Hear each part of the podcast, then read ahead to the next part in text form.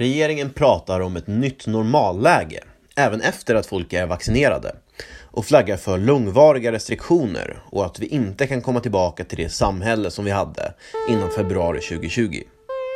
Jag heter Oskar Matti och det här är vad jag ska prata om i min andra rant här i podden.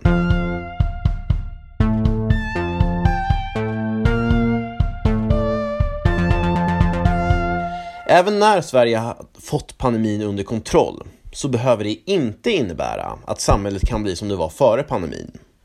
Det säger folkhälsoministern Lena Hallengren till TT.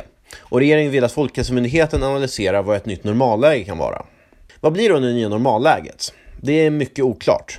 Hallengren säger att vilka typer av restriktioner, begränsningar eller åtgärder som möjligen kan vara del i ett nytt normalläge, det är det som vi ber myndigheten att titta på.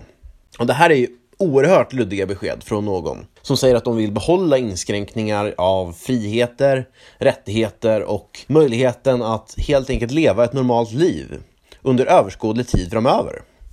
Men det är å andra sidan inte första gången den här regeringen som gör så. När man skulle få igenom pandemilagen så väntade man till i december 2020 att lägga fram den och gav där fram ett förslag som skulle ge regeringen omfattande befogenheter att stänga ner samhället på egen hand och med mycket kort tid för riksdagen att ta ställning till den lagen. Först ville man inte ens ha med något krav på att analysera eller kompensera för ekonomiska konsekvenser för de företag med flera som man skulle tvinga att stänga ner. Så det är inte första gången som det finns dålig framförhållning och luddiga besked. Men Hallengren tror vidare att det successivt sjunkit in hos många att vi inte helt kan komma tillbaka till det samhälle som vi hade innan februari 2020. Jag vet inte om hon hoppats på att få medhåll i det, men det verkar som att de flestas reaktion snarare varit ursäkta. Det här kan ju ha varit någon slags testballong, men det verkar mer som att hon totalt missförstått hela vår grupppsykologi. Vi har ju haft den här pandemin sedan februari förra året. Folk trodde då att den kanske skulle vara över till sommaren i värsta fall. Nu har vi haft den i över ett år och riskgrupperna håller på att vaccineras. Nästan alla väntar otåligt på att få återgå till det normala. Det vill säga inte hålla sig borta från vänner och släktingar och leva sitt liv över Zoom. Då flaggar folkhälsoministern för ett nytt normalläge som innebär några slags permanenta restriktioner. Jag har förståelse för behovet av restriktioner nu.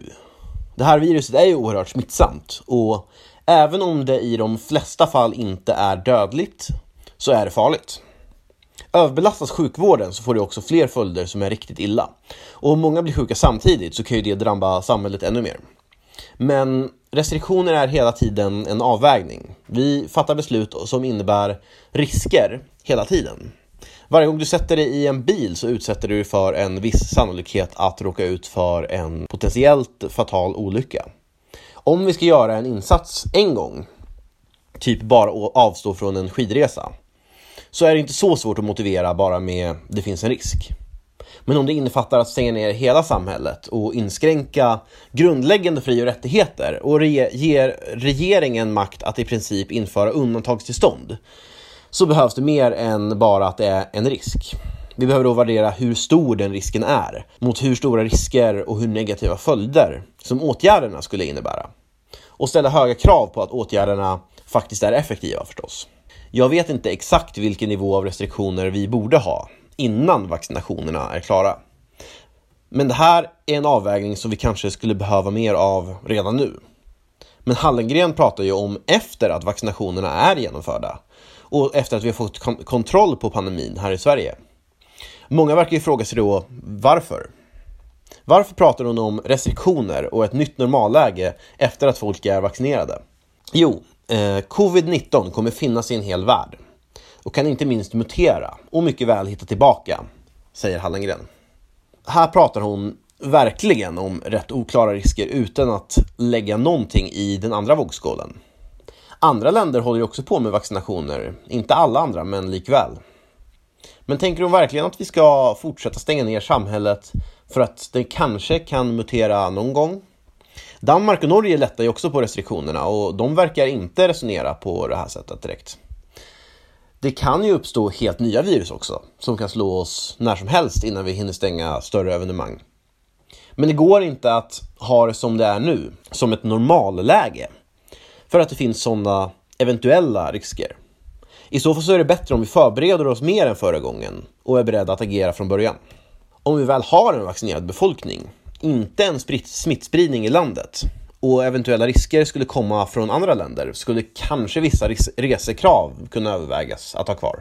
Säg att man måste fortsätta testa sig eller vara vaccinerad för att kunna resa exempelvis. Det är inte omöjliga krav att uppfylla. Att ha generella restriktioner däremot påverkar människors psykiska hälsa. Det har fått sociala och politiska följder. Det är dokumenterat att människor mår sämre av att vara ofrivilligt ensamma. Och när nästan alla är det så här länge så kommer det slå mot oss på flera områden i våra liv och i samhället. Det går inte att ha som normalläge hur länge som helst. Speciellt inte efter att vi är vaccinerade och för en diffust formulerad risk. Kanske så är det vad Folkhälsomyndigheten kommer landa i också. Jag kan förstå behovet att utreda eventuella risker efter vaccinationerna och eventuellt vissa åtgärder som följd. Men att gå ut innan det ens är utrett och prata om restriktionerna som ett nytt normalläge, det är att gå händelserna extremt mycket i förväg.